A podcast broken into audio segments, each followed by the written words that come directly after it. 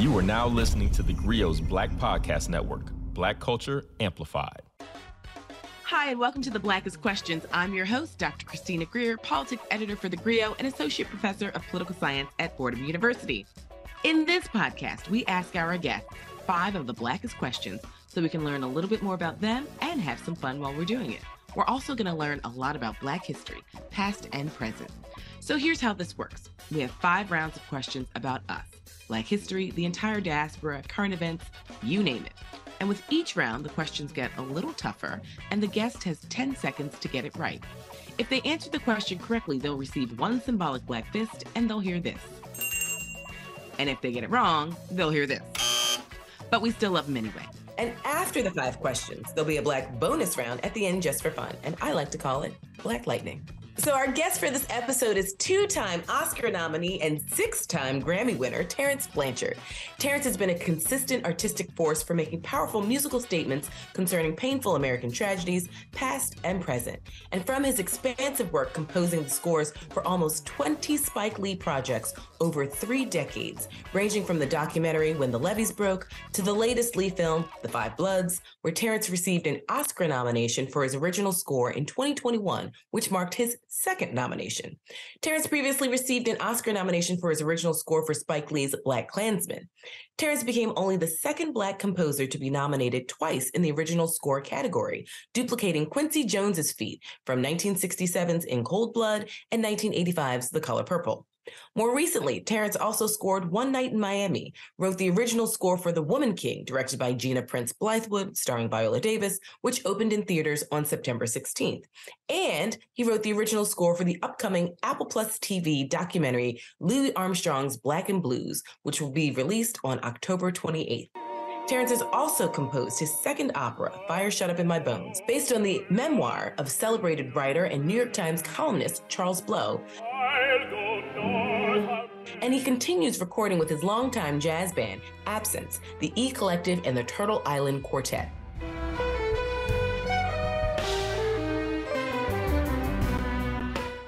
And lastly, Terence just received another Emmy nomination this year for They Call Me Magic, which was nominated for the Outstanding Musical Composition for a Documentary Series or Special.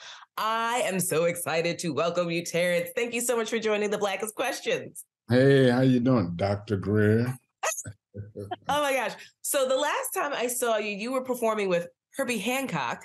Yes. Um, and now you're about to present your second opera at the Met, and you're Mhm. working on this new Louis Armstrong project. Please tell us about both of those exciting new projects. Well, you know, I'm excited about the the opera at the Met. It's actually my first opera, uh, and it's about Emile Griffith, who was a welterweight fighter, you know, who never came out as gay, but struggled with his sexuality.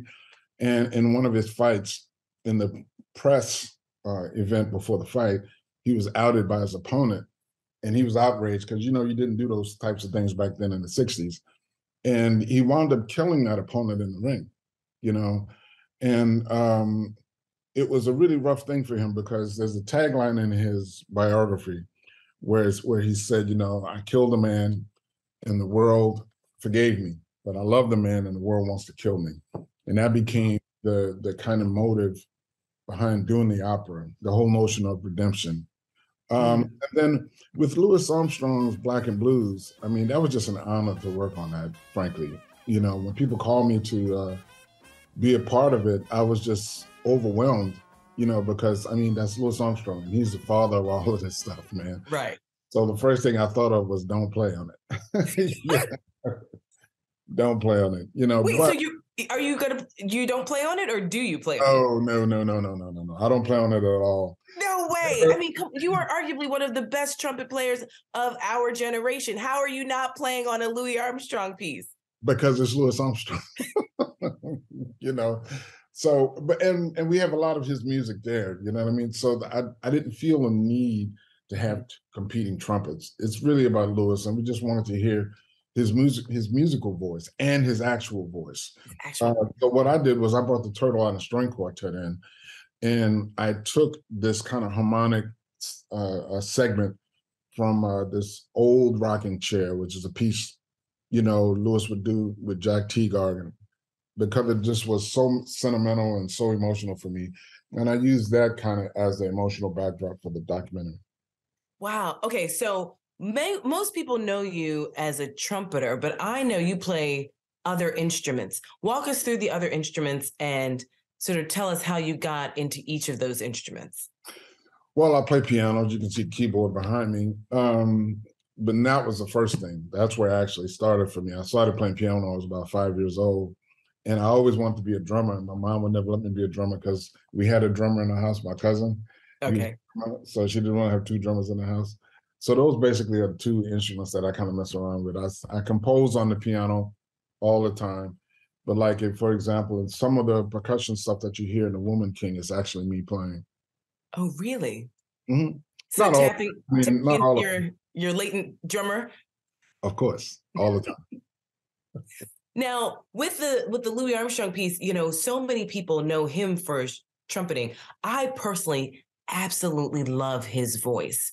So, what about you know what did you discover in working on this this piece? Uh, is there anything new that you know? I mean, obviously, you're a son of New Orleans. You Mm-hmm. know a lot about Louis Armstrong and and sort of the entire orbit that he was in. But did you learn anything new? Uh, not just about either his playing style or his vocal style that sort of surprised you even this late in the game. Well, the things that I learned had nothing to do with the music, actually. It had more to do with his social awareness. You know, I kind of knew that Pops was always socially aware was, of what was going on in America. He just didn't speak on it. But the way his wife talked about it in the documentary was profound for me because Pops knew where he was in his life and where his career was in the development of America. And he knew that the most important thing was for him to get this music out there. So he decided not to make statements about some social events, but it didn't mean that he wasn't aware of those things, you know. And as a result, what started to happen is it allowed the younger generation to flourish in this world of jazz. And then they became the spokespeople to mm-hmm. speak out about social injustice in this country. But the problem was, since we didn't know this about Louis, we always used to make this assumption about him, and it's totally false. And you actually hear this in his own words in the documentary. That's one of the things that I love about it. Oh, I cannot wait for this documentary. I love, love, love Louis Armstrong on a whole host of levels, but I have such great uh, love and admiration for his work, and I, I cannot wait to see what you did to it. Um, okay, so are you ready to play the Blackest Questions? I'm a little nervous, but I'm I'll be okay. Well, as I tell every guest, Black history is American history. And so we're on this journey together. Um, okay. so we're to, first question Mhm. Popular, popularizing a new approach to improvisation, mm-hmm. arguably making it the best jazz album ever to be released. Although mm. released nearly 65 years ago, this album remains popular among its listeners. What is the name of the album? Kind of blue, Miles Davis. ding, ding, ding. So, Kind of Blue is a studio album by American jazz trumpeter, composer, and band leader Miles Davis. It was recorded on March 2nd and April 22nd in 1959 at Columbia's 30th Street studio in New York City. And it was released on August 17th of that year by Columbia Records. Kind of mm-hmm. Blue brought together seven now legendary musicians in the prime of their careers. There is tenor saxophonist John Coltrane, mm-hmm. alto saxophonist Julian Cannonball Adderley, pianist Bill Evans and Wynton Kelly, bassist Paul Chambers, drummer Jimmy Cobb, and of course, trumpeter Miles Davis. And rather than basing its five tunes on a rigid framework of changing chords, it was conventional for post bop music, and Miles Davis and Bill Evans wrote pieces for a more limited set of scales in different modes. So you got that one quick, fast, in a hurry. Oh, Um, yeah, and I know. That's my wheelhouse. So yeah. Right. I know Miles Davis is one of your musical inspirations. Mhm. You've mentioned Clifford Brown in the past and Clark Terry and Roger Dickerson. You know, Mhm. it also sounds like in, in other interviews we've done and that I've heard, you come from somewhat of a musical family. So tell us about some of these musical inspirations for you. Well, yeah, I mean, it all started with my family. I mean, and growing up in New Orleans, you know, you hear music all the time, you hear live performance all the time, and you don't really think about it. You think the rest of the world is like is like that, you know, um, and you kind of take it for granted at first. But once I started to realize that we were special, it really made me understand how you know this had such a huge effect on my life. My father sang opera. My mom's sister taught piano and voice. My grandfather played guitar they all sang and performed in church on every Sunday, you know, and then we'd go out to recitals and stuff like that. But then when I started to really delve into the world of modern jazz, when I started to listen to Miles Davis and Clark Terry and Clifford Brown, all of those guys just really, really just opened my eyes to the possibility of what was able to be accomplished in the world of creativity. But here's the thing about it, though, you know, it really also opened my eyes to, again, this whole thing of social injustice in our country, mm-hmm. because I grew up believing that if you accomplished something, you would be a household name in this country. And most people didn't know these things. They didn't know who these guys were. And for me, that was a travesty because they were great musicians. They were people who really changed the course of music. Nobody's changed the course of music more than Miles Davis, you mm-hmm. know. And you know, when you think about Clark Terry and Clifford Brown, those guys had a huge effect on the world of music as well, you know, and they also should be household names. Time for a quick break. We'll be right back. Introducing Dear Culture with Panama Jackson on the Grio Black Podcast Network. Bring your friends for the shenanigans and stay for the edutainment as Panama debates culture wars, Janet Jackson versus Michael, black fashions, black mendations, and everything black. Listen today on the Grio mobile app for all the black culture conversations you don't want to miss. Also available wherever great podcasts are heard.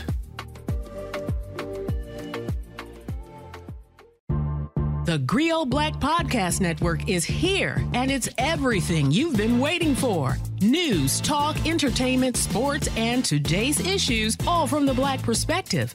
Ready for real talk and Black culture amplified? Be inspired. Listen to new and established voices now on the Grio Black Podcast Network. Listen today on the Grio mobile app and tune in everywhere great podcasts are heard. Welcome back to the Blackest Questions. Do you remember the first piece that you ever composed? You know, it's like I know that you played piano and you know you learned your scales on the trumpet, and, and I've told you, you know, when I finished my dissertation, I went out and bought a trumpet the next day because I just needed to like let the world know that I had finished this project. And there's this long history of Black women playing the trumpet. But what's do you remember how old you were and where you were when you composed your very first piece? Yes, I was about 15 or 16 years old. I was studying with Roger Dickerson in New Orleans, and he made me write a piano piece based off of a six note tone row.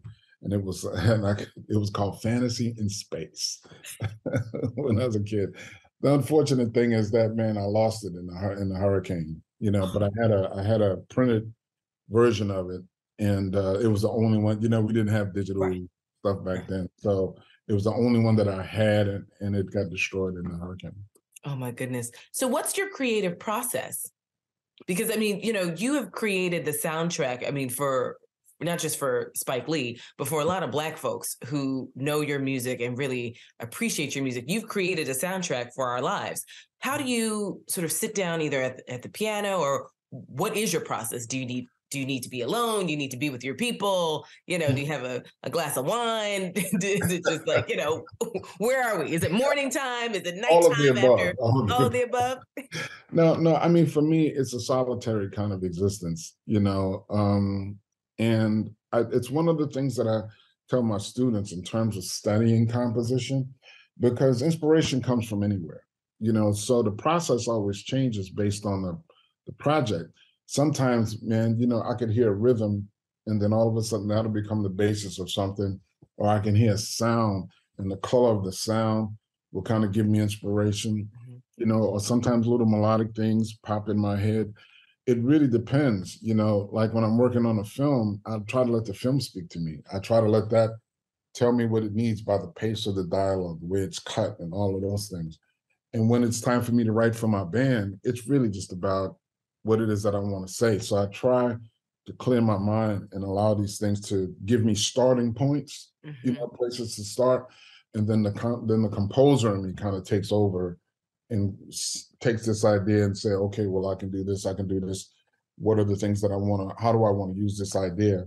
Uh, then it starts. Everything starts to fall into place. So, it, but you know what? It really boils down to. You know, it boils down to listening. Mm. You know, mm it boils down to being open to what the idea is telling you that it needs and what it wants to do. That's brilliant. So, I mean, what do you do? I know we have a lot of musicians who listen to the podcast. What do you do if you're stuck? You know, so it's like there's something, you know, I, I'm I used to quilt. And so sometimes it's like it's moving along. I feel like the the quilt is speaking to me, but then there's a piece where it's just like I'm I don't know where to go next. And I know that I, have been on this road, but like I'm, right, I'm, right, I'm, a little right. stuck. Well, you know, that happens time from time to time, but that's the reason why your tools really, that's where the tools come into play. You mm-hmm. know, like for example, when I'm working with my students and I, they come up with an idea, I show them how to get, you know, thousands of permutations of their idea, different keys, retrograde, flipping it around, all of these different things and when you get stuck, I always tell them to play through them. Mm. Play through these ideas because you know it's it's it's one of the things that I said. I tell my students all the time when you go to church, you learn it says seek and ye shall find. It doesn't say ye shall find. Right. So you have to go out and seek. In order to do that, you know, a lot of times we want things to just come our way and think that it's going to fall into place. No, but you have to do the work because you know, I, I there's there's there's been times when I've gotten stuck and I've gone through this process and I find an idea and I go, oh, there it is right there. And then mm-hmm. there's other times when I've gotten stuck, gone through the process, and I go, oh, that's a cool idea, and that becomes a new tune. Right.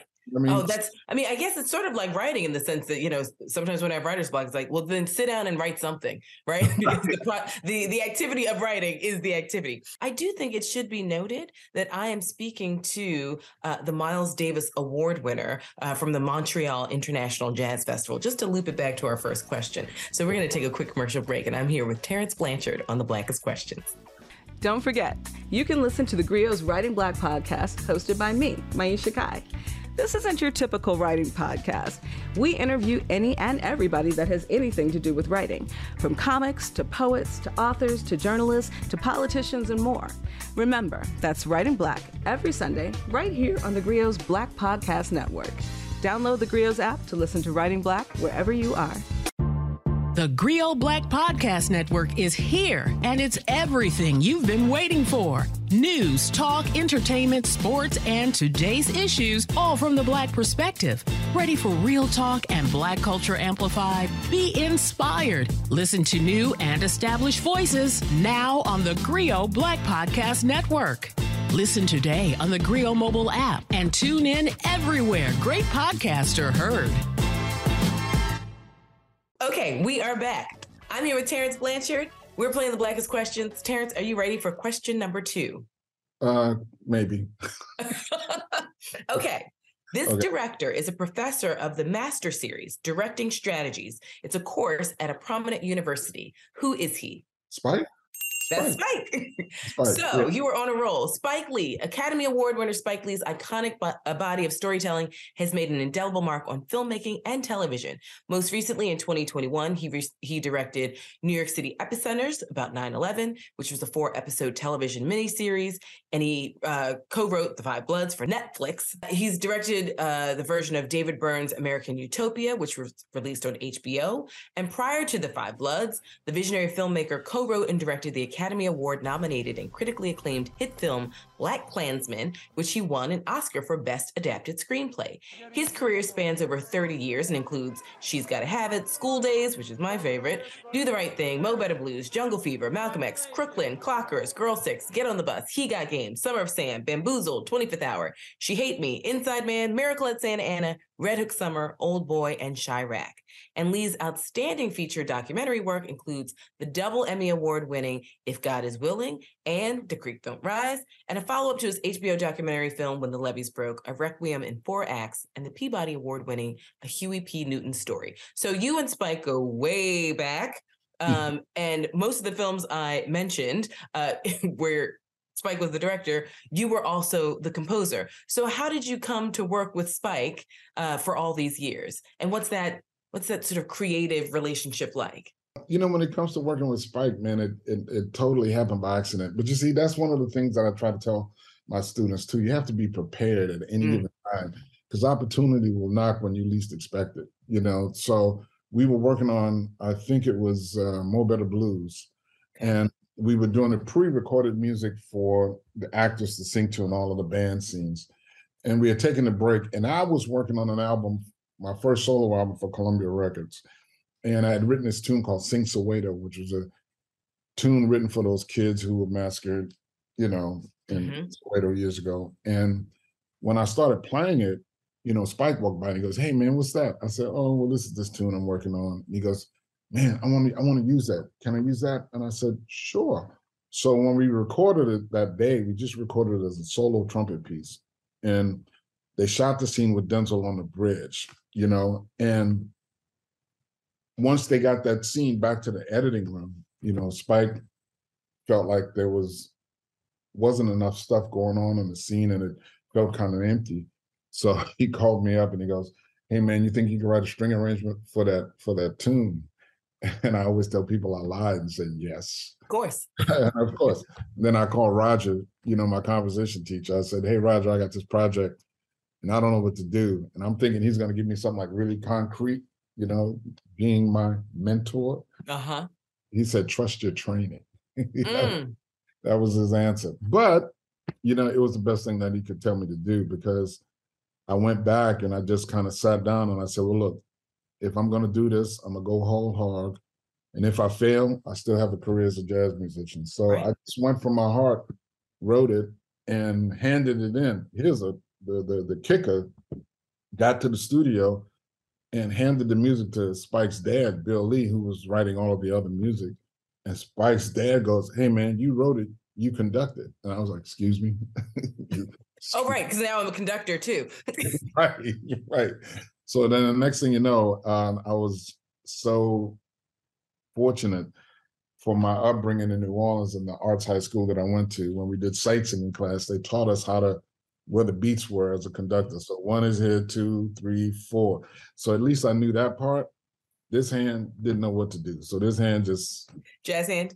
yeah, it's just like, hey, that's all it did. But this hand did all of the work. And um, once we finished it, you know, Spike goes, man, you got a feature in this business. And I said, oh, thank you. And I didn't think nothing of it. But then he called me to do Jungle Fever. And then we've been working together ever since. Now I know that you know most times artists are like, "Oh, I don't have a favorite. All my projects are different. I love them all." Come on, it's ju- it's just the two of us talking, and you know a few listeners.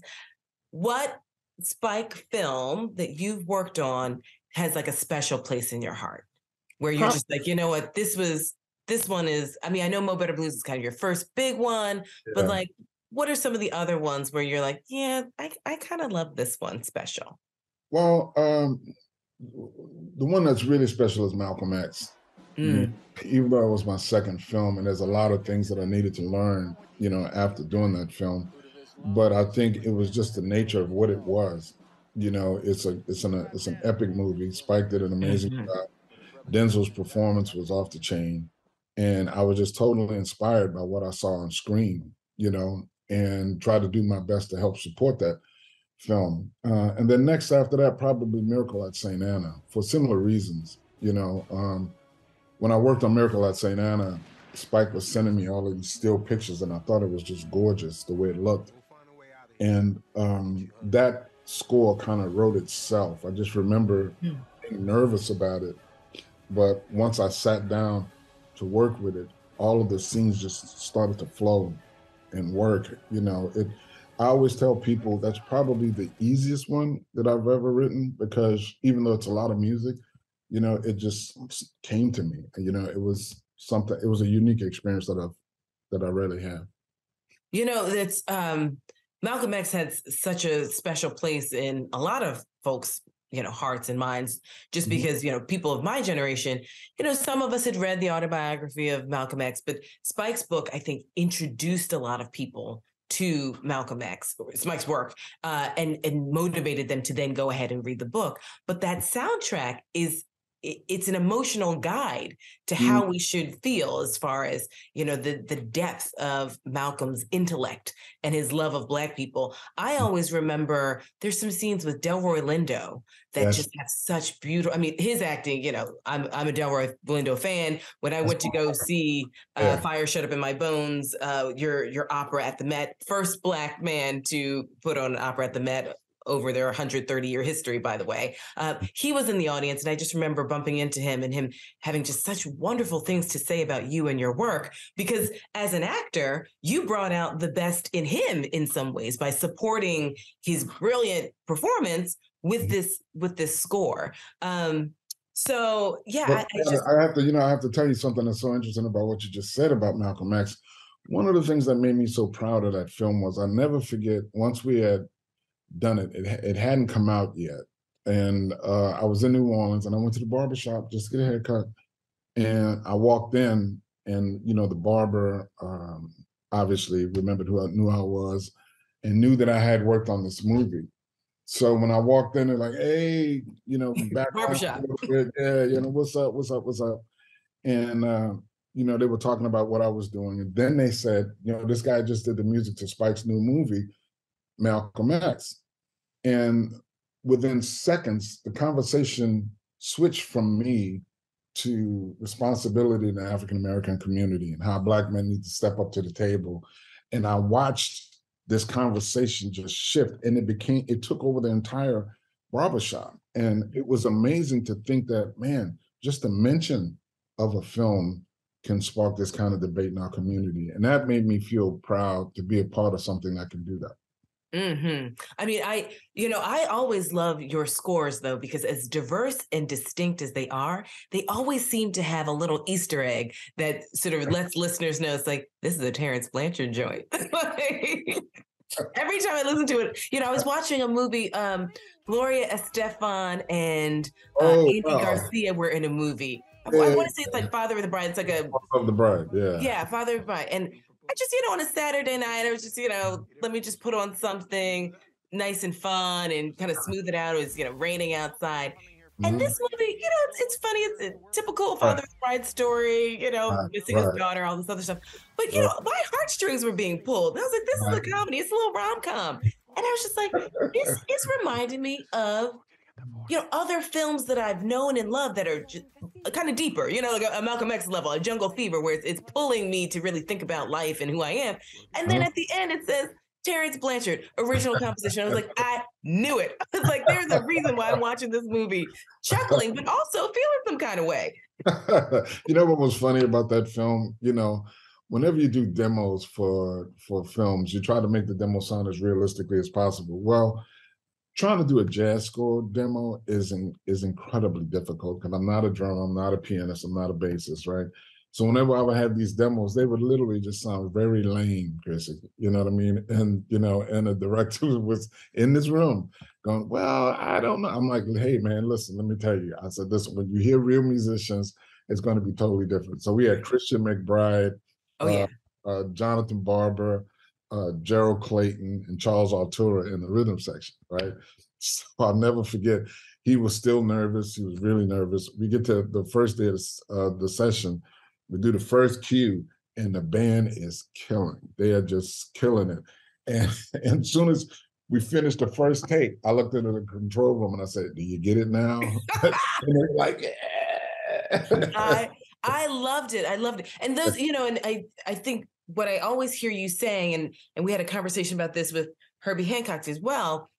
Mm-hmm. It's you're constantly referencing your past mentors and you're oh. constantly referencing your students and the younger musicians that you've brought along to sort of mm. show them some of the opportunities. But it's also because other jazz musicians have done that to you in the process. And I remember you and some of your bandmates talking about Herbie Hancock doing that and really kind of just plucking folks you know, yeah. who have talent and just showing them not just the world, but mm-hmm. the industry uh, mm-hmm. and just other ways to work with musicians and how to be a professional jazz musician from start to finish. And I love that there's always an education piece to every project and every interview that you give, where it's a constant connection to the past mentorship and the future mentees.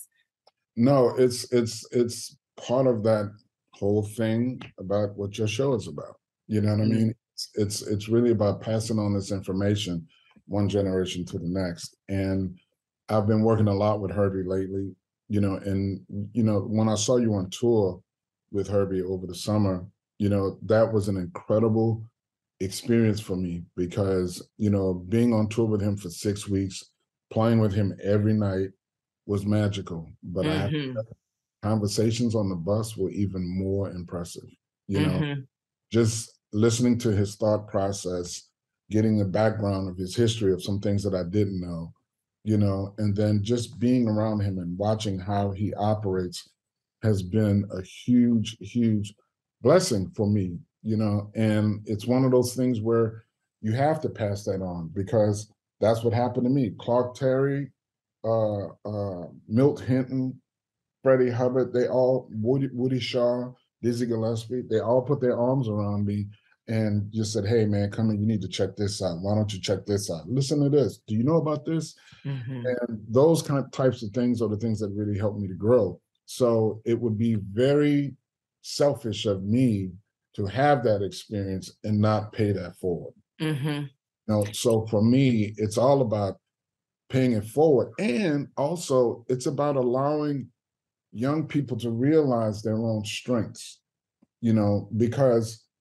if I'm telling you that I'm no different than you, hopefully that strikes a tone within you to let you know you could do anything you want to do if you put your heart and mind to it. And I know we hear that all the time. It's a cliche, but I'm living, I'm a living example of it. You know, I was a kid who didn't think I was going to go too far in the music business, but I love music. And the only thing I wanted to do was to be good at it. Mhm. And as a result of that, that opened doors for me that I didn't know existed. I didn't even know the doors were there.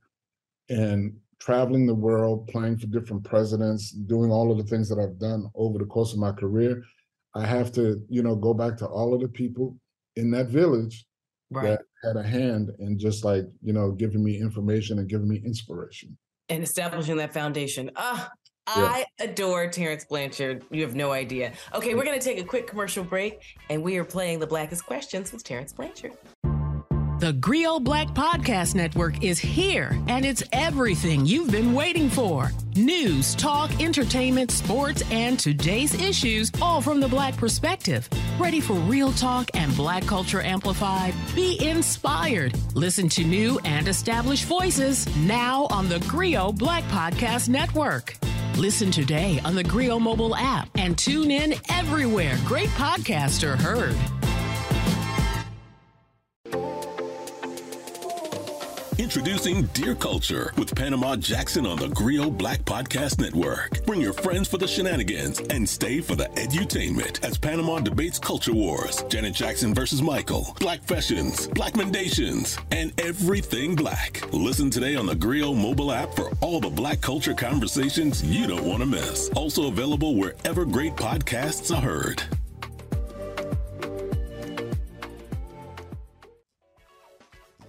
And we are back. We're headed to question number three. You are two for two, Mr. Blanchard. Are you ready? I know it's going to get a little tougher. Just a touch. Okay. This American jazz percussionist and band leader began hmm. his music career playing drums and took up this instrument in the late 1920s. Who is he and what is the instrument? Wow. Percussionist. You got me you got me there in the 20s. Wow. Percussionist and band leader who Right. took up this instrument in the late 1920s. Um uh Cab Calloway? No. Lionel Hampton. Played the- violin. I played with him for years. You know That's what? right. Yeah, yeah. And you know what? I always forget that he was a drummer. And see, when you say percussionist, I'm thinking percussion. You know what I mean? Wow. Oh. Okay. Yeah, yeah, yeah, yeah, yeah. So, Lionel Hampton is one of the most extraordinary musicians of the 20th century, and his artistic achievements symbolize the impact of jazz music that's had on our culture for the 21st century. So, the Lionel Hampton Orchestra became known around the world for its first class jazz musicianship. And as a composer and arranger, Hampton wrote more than 200 works, including the jazz standards Flying Home, Evil Gal Blues, and Midnight Sun. He also composed the major symphonic work, King David Suite. And so Hampton worked with jazz musicians from Teddy Wilson, Benny Goodman, Buddy Rich, to Charlie Parker, Charles Mingus, and Quincy Jones. So you began, uh, you worked with Lionel Hampton at some point. Um, Yeah. So tell us a little bit more about that relationship. Oh no, it was a that that was my first major gig in the business. You know, I was playing at I was- going to school at Rutgers University, Okay. and um, my teacher there, Paul Jeffries, was in the band, and he said, "Man, why don't you come by and hang out on one of the gigs, and this is actually a week before school started. I got to New Jersey early, so I was just staying at his house. So, and he said, "Man, bring your horn." So we actually drove up to New York to drive down to Philly with the band, and we were playing this outdoor gig. And I'd been talking to some of the trumpet players on the bus, and uh, they wanted to hear me play. You know, so they asked me to pull out my horn. And, when you, you're like 17? Yeah, I'm like, yeah, Okay. 18, 18. And uh, I'm uh, just noodling around with them. Lionel walks up behind me and he called everybody champ. Hey, champ. Hey, champ. Let me hear you play a blues with the piano player. Was his name was Zeke Mullins at the time. And uh, here I played the blues with him. And next thing you know, I was in the gig. I was on the gig the next week. you know, So, I started Rutgers, out weekend. I started going out on every weekend with him. okay. Wow. So, you know, Lionel Hampton, uh, I had a, a four disc CD set that I used to listen to when I was in in uh, high school and in college. But you mentioned earlier that you are composing uh, the music for this documentary about legendary Louis Armstrong, uh, titled Louis Armstrong Black and Blues. And Mhm. so, being a jazz musician, Mhm. tell us what it means to you when you score these impactful documentaries of our legends. Because, to my knowledge, has there ever been a documentary about Lionel Hampton? No, not that I know of, you know, uh, and there should be. Maybe I'm putting some some homework on your plate. Oh, yeah, yeah. Because listen, because the thing is, when you said 1920s, I don't even picture him in that Right. period. You know, I'm picturing because, and I think that's a testament to his brilliance in a way, because I'm still picturing him as part of the 50s and the 60s. You know, because of everything that started to happen. But you go back to that earlier stuff he did with Teddy Wilson and Benny Goodman, all that stuff. That was those were great recordings as well. You know, but he definitely belongs, you know, amongst those who have documentaries done about their lives because, you know, he it, it he was a he was an interesting guy. You know, Yeah. politi- politically he was a Republican, you know, and he had a lot of different ideas about social injustice and his musical prowess was just totally amazing. I I just tell you this one story. He had, I think he had perfect pitch, you know. Um, so I got to the, one of the gigs we were doing at Radio City Music Hall. I got there early and I was sitting around messing around on the piano, and then Hamp jumped up and he started playing with me without knowing the music, and he started playing with me on the piano. And I was like, wow, okay, that's kind of cool, man. I'm playing with Lionel Hampton. And then all of a sudden it sounded like he wasn't playing with me at all. I'm like, what is he doing? That's crazy. And then I realized because we were playing in the lobby of the um, Uh-huh. Radio City, the music that was playing in the speakers, he he switched from playing to me to playing to the music. Oh wow. Yeah, I mean, his ears were just incredible. I mean, you know, he's he was an incredible musician, and uh, I really learned a lot being in that band.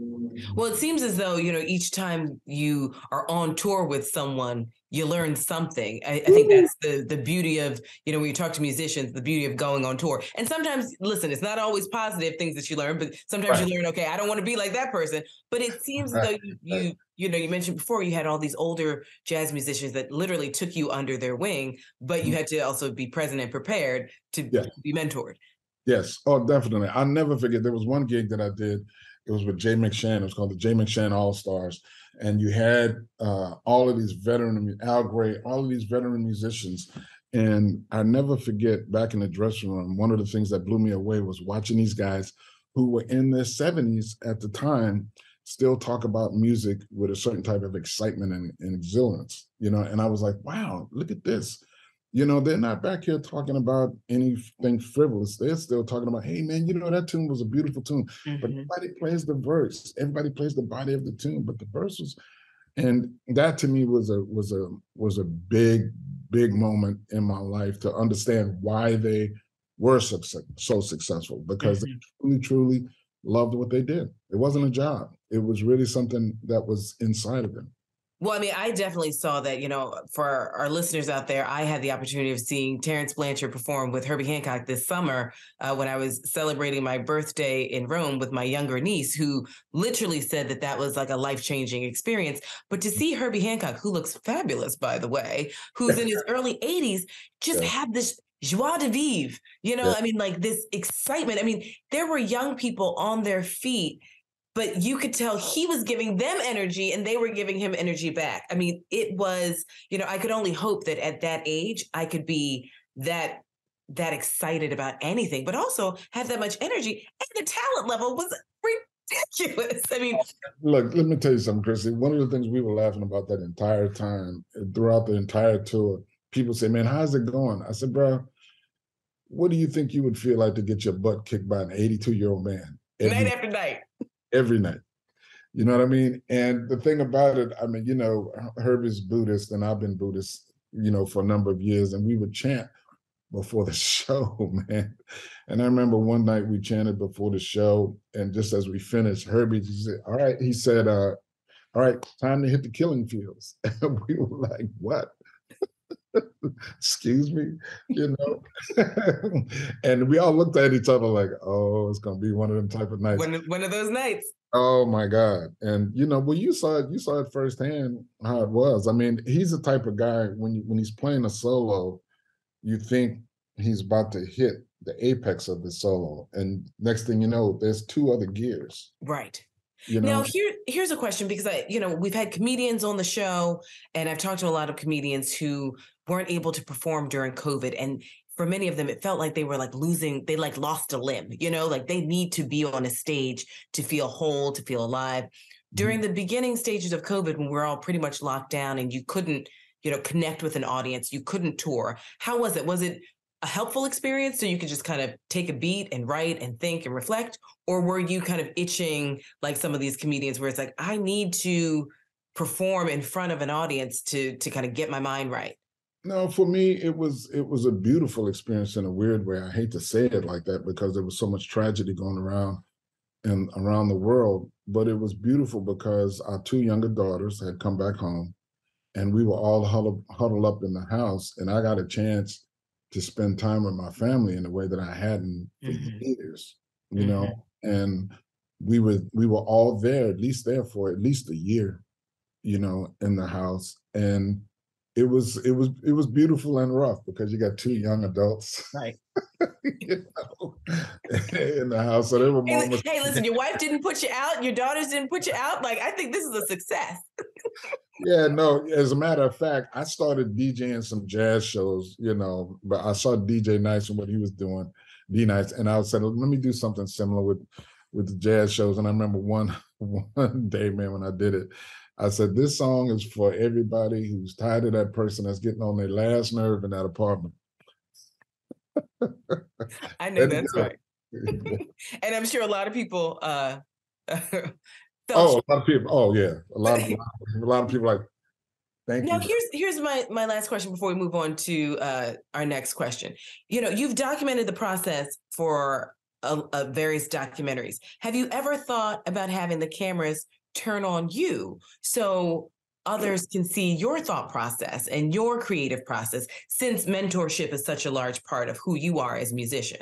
you're you're so in tune to what's going on. There's talk about doing that right now. Um, so w- let's see what happens. I'm I'm a little nervous about it because I I, I don't tend to think that I do anything interesting enough that would wa- warrant there being a documentary about me.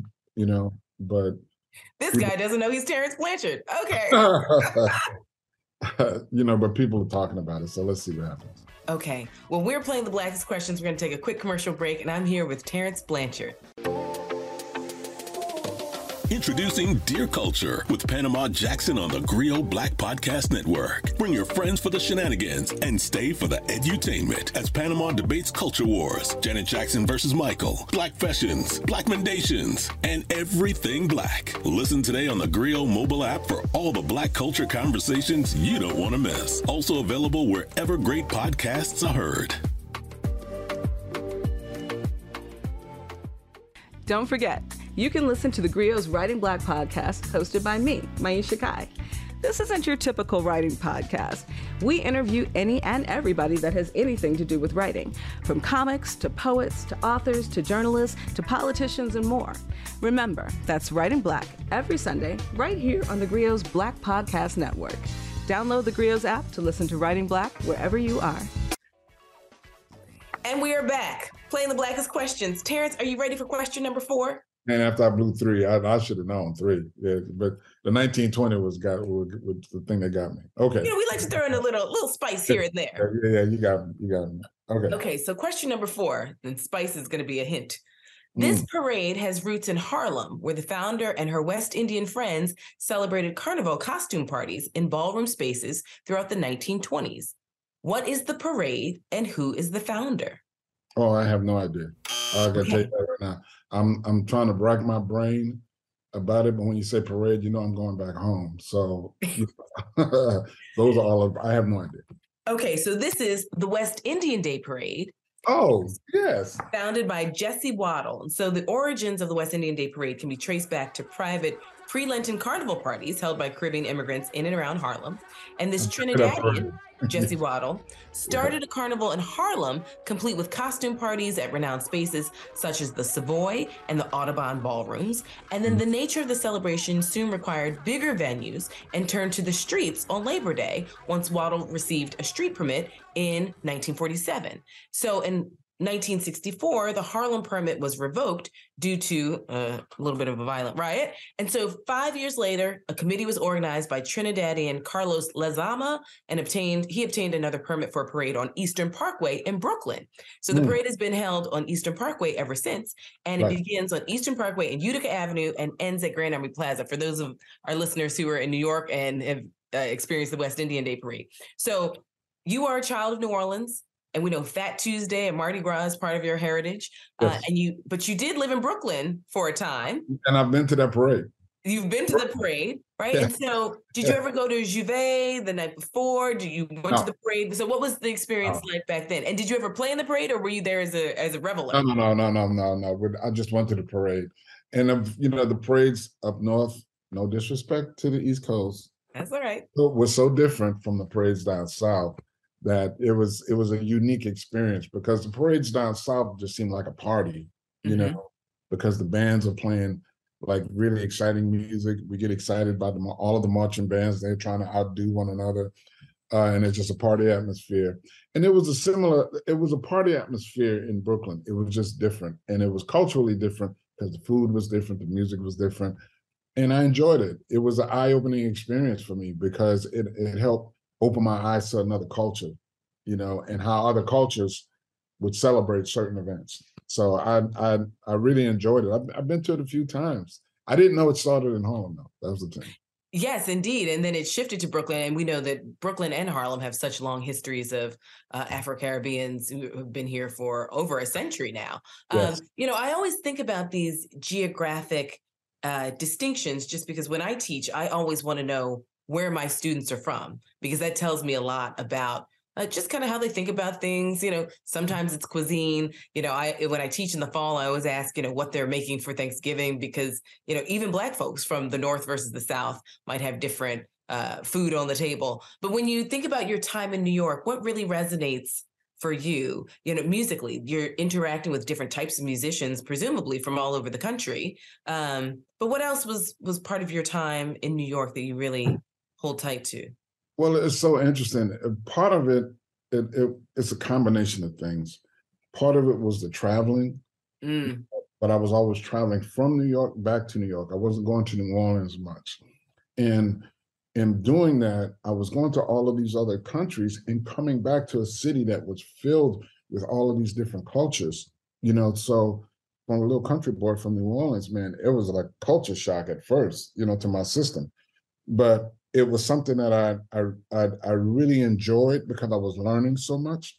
And I remember going to London uh, and I had a friend of mine who's a percussionist who was from Nigeria, and uh, I told him, I said, "Hey, man, uh, I really want to experience traditional uh, Nigerian food. So can you know you have a Nigerian dinner for me at your home one night?" He said, "Oh man, no problem, no problem." So I get to his house, and he literally had uh, fish in a red gravy, black eyed peas and rice, and plantains, and I was like, "Yo, dude." No, bro, I, I want to eat. I, I grew up on this. right. this is my food. I didn't say cook what I want. I said cook what you want. right. and that was one of the first moments where you start to really feel connected to Mhm. something that you have been disconnected from. Uh-huh. know? And it was an eye-opening experience. But I had a lot of those types of experiences in New York. You know, when you talk about the West Indian culture, man, that food was something that was like really, really, really interesting to me because it was similar to Louisiana cooking in terms of concept hmm you know, about making do with what you had. You know what I mean? And it really enforced this whole notion of the creativity hmm our cultures have ex- have had over generations that we now kind of take for granted. I mean, you know, because when you think about these cuisines, man, somebody had to sit down and look at those ingredients and put those things together in a way that was distinctly ours. Absolutely. You know, I've had uh, a few chefs on the Blackest Questions. We had Michael Twitty, who's uh, Black and Jewish, and he has a, a new book out called Kosher Soul. We have Nadège Fleurimond, who's a Haitian chef right here in Brooklyn. And, you know, we talked about different things from okra and plantains and black eyed peas. And, you know, I, I eat my grits in a special way that uh, I don't want to tell you because you might leave the podcast. Um, but I'm fascinated by, you know, we're eating the same foods sometimes in very similar ways and how food is this great connector the same way in many ways music is this great connector Exactly. you know exactly. across boundaries now do you do this is just a quick question do you do the um the coca-cola shot when you travel because i know your passport is hot no, no, no. What is the? I So-. I, I have this thing whenever I travel internationally, I wake up every morning and just take like a little shot of Coca Cola because it coats the stomach. And so then, and I love street meat. I love to eat whatever the locals are eating, I want to eat it. So as long as I have a little bit of Coca Cola in the morning, I'm good to go for I don't know how long I'm on the road, doesn't matter. It's just Coca Cola is my miracle drug when I travel. So I always ask people who travel a lot, you know, like what's what is uh, we had a Jessica Nabongo, who's the first Black woman who went to every country in the world. Um, Uh-huh. And you know, she gave us some little tricks of the trade as to what she likes when she travels. But my secret is Coca Cola. What's your secret when you're on the road traveling with the band? vodka. yeah, it, it it it kills anything that's down there. That's So, right. It's it's like a medicine. Yeah. Well, look, I had a uh, saxophone player in my band years ago. He was starting to get a cold. I said, "Listen, bro, take a shot of vodka right Mm-hmm. now." And he goes, "What?" I said, "Man, take a shot of vodka right now." And when he did it, you know, next thing you know, just kind of cleared everything up, and he was fine. Right. That's been my kind of like my go-to, but I don't do it in the morning. you know, everyone everyone has their thing, but Coca Cola is my. It, it sort of makes sure I can I can eat everything I want. Bourbon is my little um when I feel a cold coming on. I got that from my grandmother, and you know my grandparents are from uh, my maternal grandparents are from Florida, northern Florida, which Right. feels like the deep deep south. So Right. again, you know when the New Orleans relatives would come to northern Florida, I mean. It was basically like, oh, you guys are just like down the street doing basically the same Right. things, just with exactly, a little bit of a flair. exactly, exactly. All right, well, we're going to take a quick break and come back with question number five for Terence Blanchard. Introducing Dear Culture with Panama Jackson on the Grio Black Podcast Network. Bring your friends for the shenanigans and stay for the edutainment as Panama debates culture wars, Janet Jackson versus Michael, Black fashions, Black mendations, and everything black. Listen today on the Grio mobile app for all the black culture conversations you don't want to miss. Also available wherever great podcasts are heard.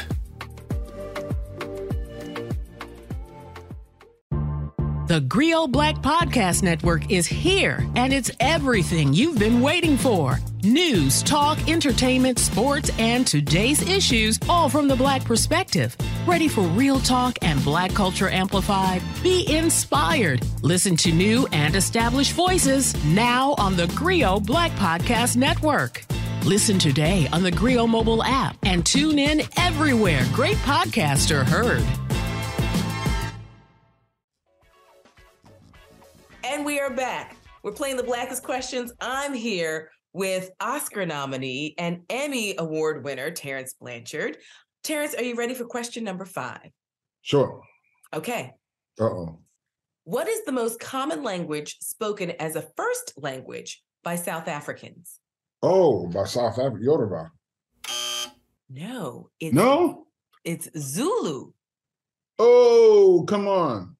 Zulu Really? is South Africa's biggest language, spoken by almost a quarter of the Oh, population. South, South South African. Oh, South Africa. Africa. I So, got it. Go ahead. I. I speak Yoruba actually. I went to the School of Oriental and African Studies in London and I learned Yoruba. Okay. Um, but Zulu is, and so their other official language, Xhosa and Afrikaans, yeah. English. Yeah. Um, but South Africa is a country on the southernmost tip of the African continent, marked Yeah. by several distinct ecosystems. You've got your inland safari destination, Kruger National Park, with Mhm. big game. You've got your Western Cape with beaches and lush winelands around Stellenbosch.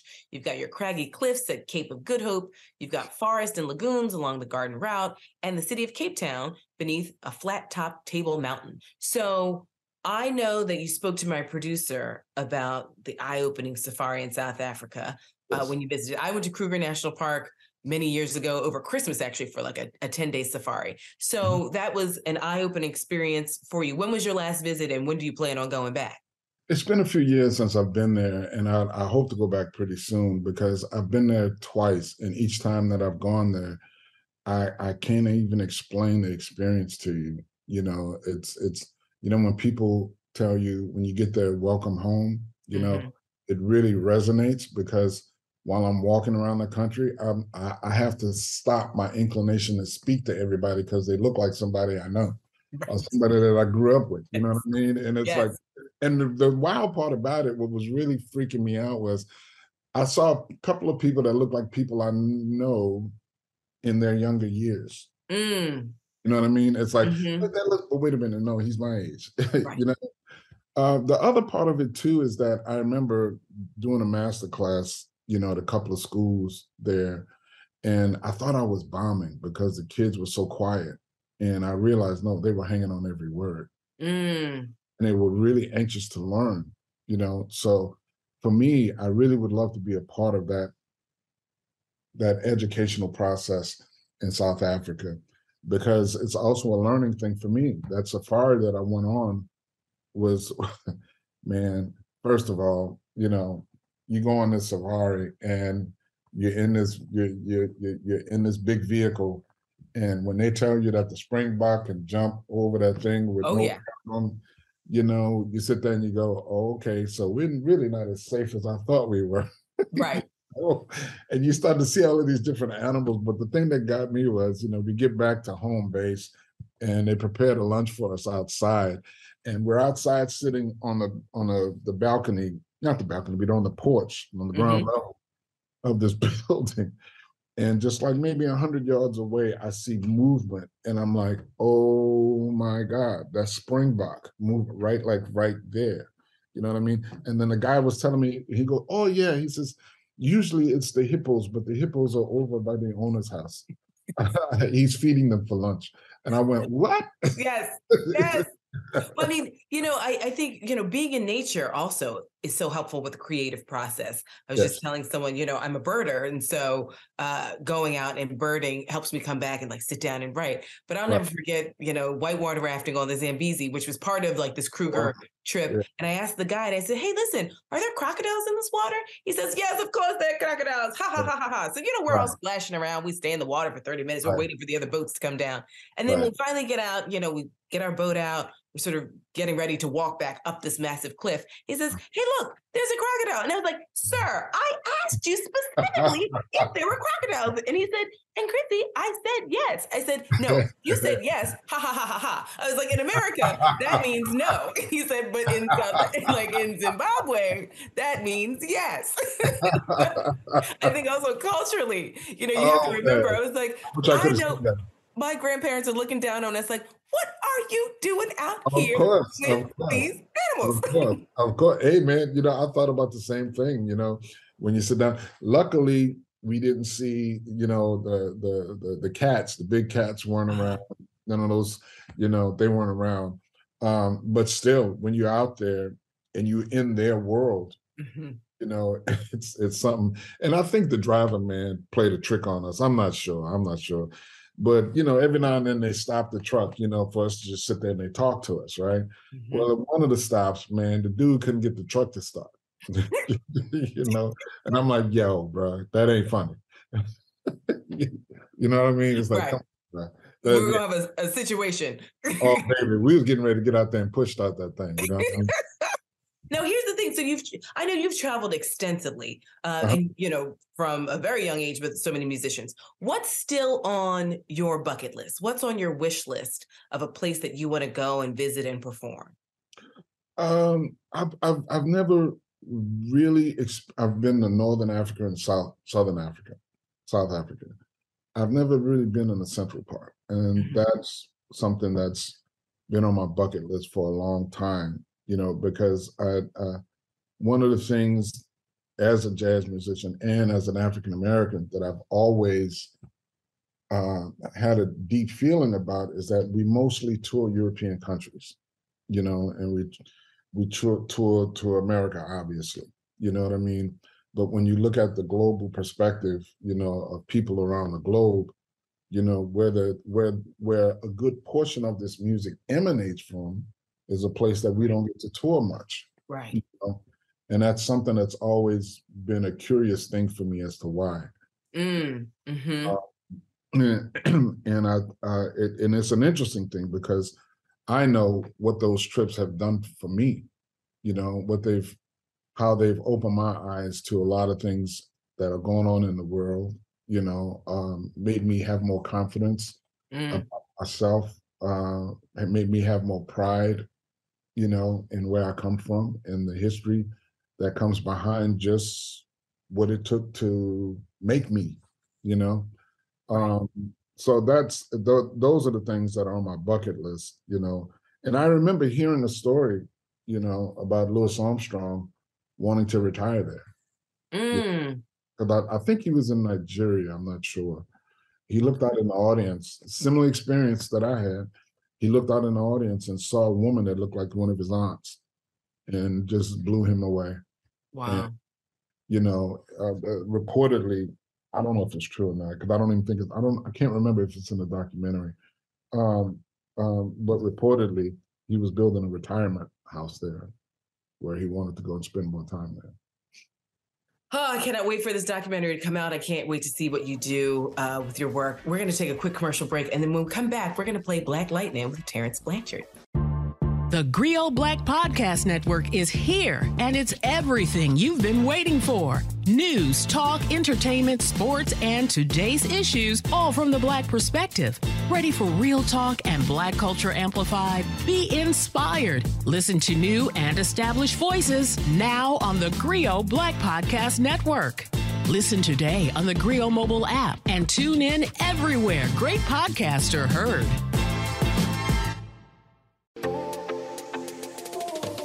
Introducing Dear Culture with Panama Jackson on the Grio Black Podcast Network. Bring your friends for the shenanigans and stay for the edutainment as Panama debates culture wars, Janet Jackson versus Michael, Black fashions, Black mendations, and everything black. Listen today on the Grio mobile app for all the black culture conversations you don't want to miss. Also available wherever great podcasts are heard. Uh oh, Black Lightning. Okay, we're back. Terence, before we let you out of here, we've got time for the Black bonus round, which I love to call Black Lightning. Now, this is just, it's a yes or no answer, right? These are just Okay. from the gut. There's no right or wrong answer, okay? Okay, Okay, here we go. Black Lightning. City with the best food, New Orleans or New York? ooh, New Orleans, Best boxing champion, Tyson or Mayweather? Tyson, School days or jungle fever? ooh, school days, Yes. Okay, both are on and you can't flip the channels. Are you watching the Pelicans or the Saints? Saints. Oh, well, you know what? Let me back up. Let me back up. Right now, this year, Pelicans. Okay, Pelicans. uh, Magic Johnson or Dr. J? Oh, that's so wrong. That's so wrong. Magic, Trumpet or keyboard? trumpet, If you had to choose, composing or playing music? Playing. Billie Holiday or Etta James? Ooh, Billie Holiday. Gumbo or jambalaya? Gumbo. Okra, gumbo. Mmm. Crawfish or po' boys? Oh boy. And your favorite city to perform live? Anywhere where there's people who love music. Absolutely. Uh, Terence, thank you so much for joining the Blackest Questions. I've learned a ton. I'm motivated. I'm inspired. I cannot wait to check out your documentary. I can't wait to see your opera at the at the opera in New York. Um, and that that opens in April. April, yes. Okay. I, listen, I've got the email tab right. open. I got to get my tickets. Toot sweet. Uh, I just want to thank you so much for joining us here at the Blackest Questions and sharing just your love of music and your knowledge of music with all of us. And I want to thank you, listeners, for checking us out at the Blackest Questions. The show is produced by Sasha Armstrong, Akila Shedrick, Jeffrey Trudeau, and Regina Griffin is our managing editor of podcasts. And if you like what you heard, subscribe to this podcast so you never miss an episode. And please download the Grio app to, li- to listen and watch many more great shows. Don't forget, you can listen to the Grio's Writing Black podcast hosted by me, Maiysha Kai. This isn't your typical writing podcast. We interview any and everybody that has anything to do with writing, from comics to poets to authors to journalists to politicians and more. Remember, that's Writing Black every Sunday right here on the Grio's Black Podcast Network. Download the Grio's app to listen to Writing Black wherever you are. Witty, honest, entertaining. Introducing Dear Culture with Panama Jackson on the Grio Black Podcast Network. Listen today on the Grio mobile app for all the black culture debates you don't want to miss. Also available wherever great podcasts are heard. The Grio Black Podcast Network is here. Everything you've been waiting for. Black Culture Amplified. Find your voice on the Black Podcast Network. Listen today on the Grio mobile app and tune in everywhere great podcasts are heard.